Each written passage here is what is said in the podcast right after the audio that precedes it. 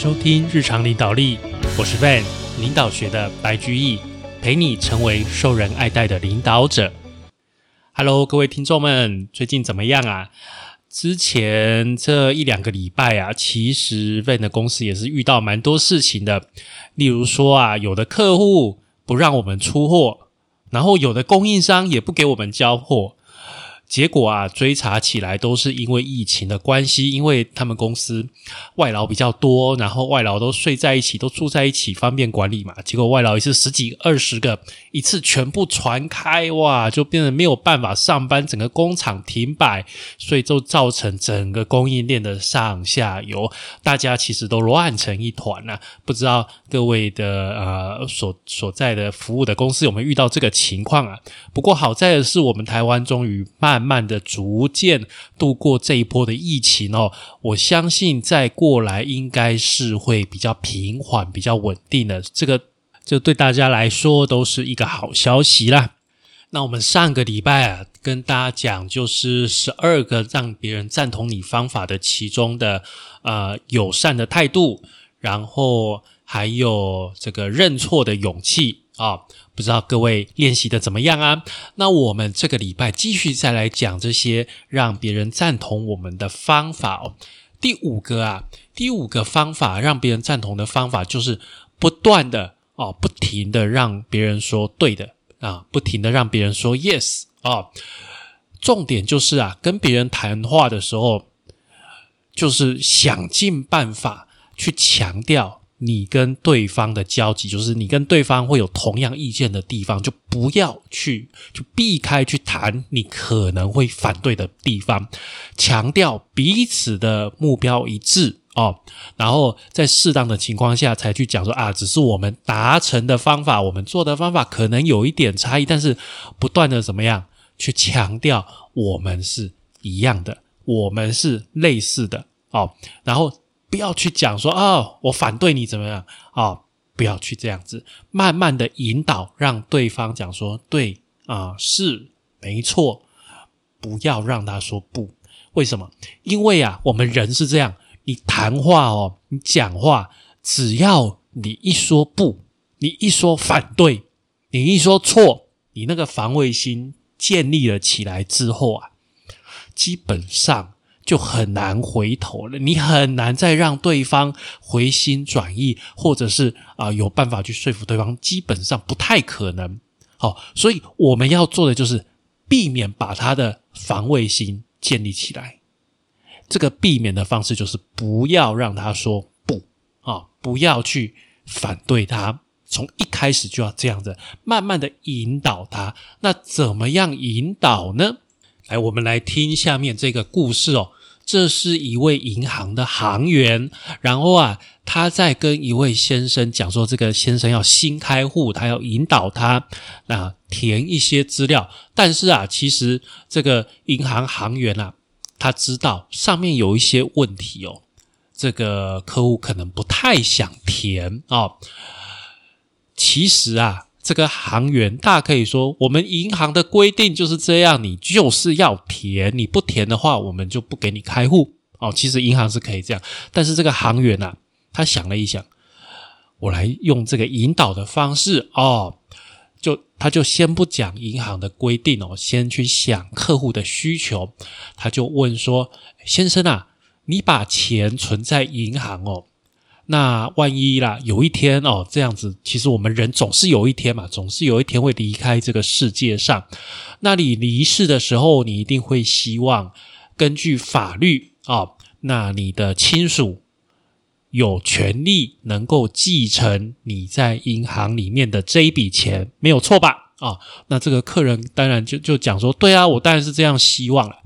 那这个行员就说，不过为了以防万一齁，就是 just in case 啦齁，除非你把你亲属的资讯先告诉我们啊，这样我们才能够及时的通知到他们。你说这样子有道理吧？然后这个客户当然就说，对啊，没有错啊，我如果没有给你联络的资讯，你怎么会知道要联络谁，对不对？万一我死掉的话，那你当然不知道找谁问啊。然后啊，就是银行行员这样慢慢引导，让这个客户知道说，哦，其实这些银行要这些资料的目的都是为了他好，慢慢的他的态度就转变了。离开银行的时候啊，这位客户不仅提供所有银行所需要的资讯，而且还根据这个行员的建议，在开办了另外一个账户，信托账户，他指定他的妈妈变成他的受益人，而且很配合回答就是他妈妈的各种相关的一些问题。所以啊，你要想办法让对方一直说是，一直说对，那争议基本上就不存在，大家都会很乐意的配合你的。你一定要特别小心，不要让对方说出第一个不，因为啊，他只要那个不第一次讲出来，为了维护他自己的自尊，他自己的尊严，他其实不管他自己是对是错，反正他绝对不会接受，你就很困难的去说服他。所以啊，我们要不断的是一开始得到对方的肯定的态度，然后就一直维持，一直引导，这个就是非常重要的一个技巧。下面我们接着来讲另外一个例子。这是一位要卖这个发动机的业务，他有一个目标的客户之前这个业务跟他的同事曾经连续拜访这间客户10几年，完全没有收获。然后啊，他接手这个业务之后，再继续拜访他3年，还是都没有用。最后在经过13年的不懈的努力，他这个客户终于买了几台他们的发动机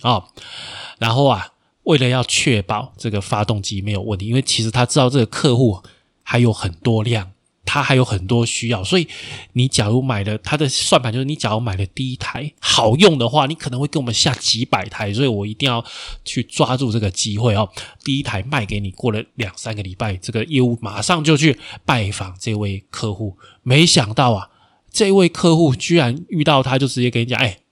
我们不会再买你们任何的发动机。哇，这个业务听到吓死了，怎么回事，我们发动机有什么问题吗？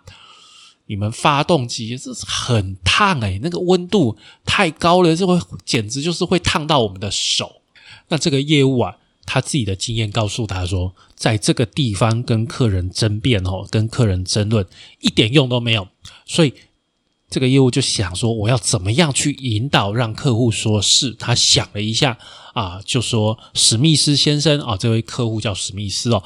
史密斯先生啊，我完全的赞同你。如果这些发动机太热了，那肯定太烫了，肯定是不能买的我想啦，既然国家电器制造协会有规定一个温度的标准，你肯定不会买超标的发动机，对吧？这个客户当然就说对啊。那这个业务继续讲，按照这个电器协会的规定发动机的温度不能超过你现在的室温再加华氏72度然后这个客户就说对，没有错，可是你们家的这个发动机很烫然后这个业务啊，他也没有争论，他就问，那我想跟您请教一下，我们这里厂房的温度是多少度？这个客户想一想大概华氏75度好，这个业务就继续接着说 OK， 假设我们厂房的温度是华氏75度，然后再加上我们的标准是72度，总共是147度，华氏147度。各位听众啊，华氏147度相当于我们摄氏大概64度65度各位，你洗澡的水几度你知道吗？大概40多度而已。所以你的手如果摸到摄氏65度的这个水，应该很烫，对不对？这个客户就说对没错，这个摄氏65度华氏147度真的是有点烫。然后这个业务就说，所以为了安全起见，麻烦手一定要远离我们的发动机，这个建议没有错吧？没有错，你说的有道理。这个客户后来又跟这个业务谈了一会儿，最后他叫秘书就给这个业务下了一笔35000美金的采购大单。哇，这些年来啊，这个业务耗费了不少时间、精力还有金钱，到这一刻他才明白，争论一点帮助都没有，只有怎么样站在对方的立场分析问题，引导别人多说 yes 才能够满载而归，让你的工作更加的快乐。来，我们再来听这个最后一个例子哦。这个艾迪啊，艾迪他很喜欢射弓箭哦，美国人他们喜欢打猎哈，射弓箭。他经常在一家商店去买这些弓箭的相关的设备器材哦。有一次他弟弟来找他，好，他就想去商店帮他弟弟租一套弓箭，因为他想说哇，要买弓箭，他弟弟只来一次，买这个好像不太划算哦。他就去这个商店问，可是啊，店员就说不行不行，我们不租设备，我们只卖哦，你要买我们就卖给你，但是我们没有要租。然后艾迪就只好再去找另外一家商店问，这家商店啊，哦，这个店主他就讲话比较温和啊。他就先说啊，很遗憾哦，因为我们之前出租哦，这个出租弓箭的设备它损耗实在太高了，很多人把我们的设备弄坏，所以我们很遗憾，我们也不太能提供这个租赁的服务啊。不过啊，这个先生啊，我想跟您请问哦，你以前租借的这个弓箭啊，大概是你多久之前去跟人家租借的？哦，艾迪就跟他讲哦，这个大概几年前了哦，大概有一阵子了，现在确实啦，也有一段时间了。然后啊，这个店主又继续问说，诶，那你那个时候租金是多少钱啊？是不是大概差不多可能25块30块美金的附近啊？哦，然后这个艾迪他就想一想，哦，差不多，好像差不多是在那个价钱附近哦。好，哦，这个店主又继续问，诶，那你想不想要省钱呢？当然想啊，对不对？哪一个客户不想省钱？然后啊，这个店主就说啊，这样来，我跟你讲，我们有一种哦，弓箭包含小包装的这个其他的这些配套的设备，现在啊只卖 34.99 美元。诶，这个艾迪先生也就是这个客户啊，他一听到诶，那说起来是比我之前租的贵5块钱，我就可以买到一整套的弓箭啦。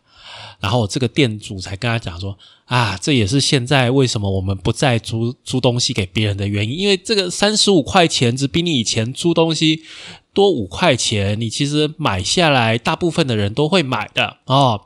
然后艾迪先生啊，当然就给他买下一把弓箭，而且还顺便就买了其他的东西。从此以后啊，他就变成这一家商店的常客了。所以你看，这一家弓箭设备的店主，他引导的厉不厉害啊？其实哦，我们人是这样，你只要开口一说一个不，一说这个 no 哦，这种心理的反抗哦，反对的意思只要一讲出来，你全身上下就开始反对，从里到外，从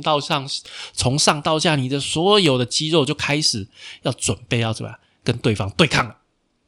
但是相反的，你一旦说是，你一旦说 yes， 你的身体就会开放，就会准备接受哦，所以那个状态是完全不一样，一定要把对方引导向这个 yes 的这个状态，他才有机会，我们才有机会继续的往下走。这个方法就像是古希腊最有名的一个哲学家苏格拉底啊，他跟对方在谈话的时候，他从来不直接跟对方争论哦，他不直接批评别人哦，他这个苏格拉底方法就是让听话的人一直反应说对对对，是是是 yes yes yes。 苏格拉底讲的问题，反对者也就是对方都会同意，而且啊，不停的持续的肯定，一个 yes 接着一个 yes， 然后啊就这样一直接，神不知鬼不觉的情况下，诶，突然刚刚还很强烈反对的观点，现在我已经站在同一边了。这个就是我们让别人赞同我们的第5条法则，不断的让对方说 yes， 对的，是的。好，接下来我们继续讲第6个啊，其实跟我们之前讲的那个概念也是一样，就是要聆听，要给别人说话的机会，不要一直滔滔不绝的讨论自己的问题，而要先听对方怎么说啊。我们呢，我们只要提问就好了。美国一家很大间的汽车制造商哦，他们准备要采购一整年汽车使用的内装材料，那有3家厂商准备好样品，要来这个跟这家这个车厂来做 presentation， 要去竞争最后的签约的机会哦。然后R 先生是其中一家厂商的代表。那一天他要准备去报告的时候哇，也闹作痛，他可能是喉咙发炎就很痛，他就完全没有办法讲话。所以他那一天他一到这个会议室跟大家见面的时候他其实一个字都讲不出来，蛮尴尬的。他就拿出一张纸，在上面写说一句，就写说抱歉啦，我的喉咙很痛，我的嗓子哑了，我不能说话。对方的这个公司的总经理看到这个就站起来就说，那既然这样，就我来替你说吧。这个总经理还真的呢，就帮这个厂商展示他们的样品，称赞这些样品的优点。然后在座的人，其他的这个公司人就开始客户围绕这个产品展开激烈的讨论。那个总经理因为之前就帮这个R先生发言嘛，所以他从头到尾都站在他这边整个辩论的过程这位R先生只能点头微笑，或者是做一些手势，因为他真的没有声音了。不可思议的是等到这个会议开完之后R 先生他居然拿到了这个订单合约，他一句话都没讲，他就坐在那边看客户自己在那边讲来讲去，然后就拿到了这个合约，一整年的合约，创下他们公司的记录。R 先生后来想了一下，如果那天我可以讲话，我应该是拿不到这个订单的。所以他也想到说，让别人多说一点话，其实反而有的时候会有不可思议的功效。接下来是一个面试的故事在纽约有一家公司要招聘经验丰富的金融人才。查理先生看到这个招聘广告，他非常有兴趣，他就把他的履历寄了过去。然后过了没几天，居然收到回信要约他面试。面试之前查理先生他花了很多的时间在华尔街一直在打听这个公司的老板的讯息。然后在面试的时候查理他就讲了，我听人家说28年前这个老板白手起家，只有一张桌子，一间办公室，还有一位这个秘书。如果能在这么传奇的公司工作，将会是我的荣幸。各位，你想都不用想，接下来这个老板就开始讲他自己过去的故事，如何拿$450，还有一些想法开始创业，怎么样面对失败，面对嘲笑，过去怎么样没日没夜的工作，每天工作12到16个小时，假日不休息，要怎么努力，他过去的几十年是什么样子去战斗奋战，拿到现在的成功，到现在连华尔街一些很重要的人物都会来这家公司跟老板请教。这个老板就花了大把的时间在那边讲自己过去的事情。最后他简单的问一下查理先生的简历然后把他们公司副总叫来，就跟他讲，这个人就是我们一直在找的。各位，这个面试是不是太棒了？听老板他自己在那边讲过去的事情，讲完你就录取了。所以这个重点就是你要鼓励对方一直讲你要敞开心胸，很有耐心，很真诚的去聆听，鼓励对方畅所欲言，给对方讲话的机会。而不是为了希望对方赞同自己的想法，在那边一直讲自己的问题，一直讲自己的观点，让对方讲，这个是很重要的一个方式哦。这个也就是我们第6条，让别人赞同你的方法，给别人说话的机会啊，这个是第6条。接下来我们讲第7条，不推销的推销术。什么是不推销的推销术呢？各位啊，你自己想到的东西是不是特别珍贵？跟别人提出来你去赞同，是不是不一样？这是我想到的，所以我一定会赞同这样的想法。所以高端的人在引导别人的时候啊，他不直接讲说你要怎么样做，而是用一种引导的方式，让你自己归纳出来说所以我们要这样做。当你自己讲出我们要这样做的时候，你一定会这样做，因为啊，那个是你的想法。尤金先生他也是一位推销员哦，他是在为这个一家设计时装还有纺织品，也就是衣服的这个工作室，他去推销他的这个衣服，然后这个样品中款式。过去3年呢，他每个礼拜都去拜访纽约一位服装界一位很重要的人物。这个人每个礼拜都见尤金先生，但是他一次都没有买过他的东西。他总是仔细的看了很久，然后说不行，我今天不打算买你的东西。尤金他就失败了100多次之后他想了一想，就说好，我要用一个新的方式哦。他就带了6张草稿，还没有完成的草稿去给这个客户看哦，然后就问这个客户就说，我想要请你帮个忙哦，这边有一些还没有完成的草稿你能不能告诉我们要怎样做才能让你感到满意？那这个客户看这6张草稿，想了一想就说不然这样，你先把这些草图留在这里，你明天再来找我过了几天这个尤金就来客户这边把草稿拿走，按照客户的讲法就把这个图把它画完。结果这些图全部都被客户买下来了。之后这个客人又预定了好几十张这个设计的样本，每一张都加入他的意见。尤金先生才在讲，现在我终于明白以前我为什么做不好生意了，我只是要别人买产品，但是后来我改变了方式，让别人也提出意见，让他感觉这是他的设计，他的创作，这样不用推销，他就会主动购买。让对方认为成果是出自于他的创意，这种方法不管是在做生意或者是在生活上面都一样，都非常的管用哦。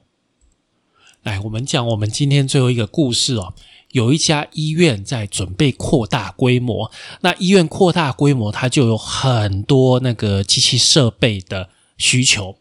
尤其是 X 光设备，这个利润很高所以所有的厂商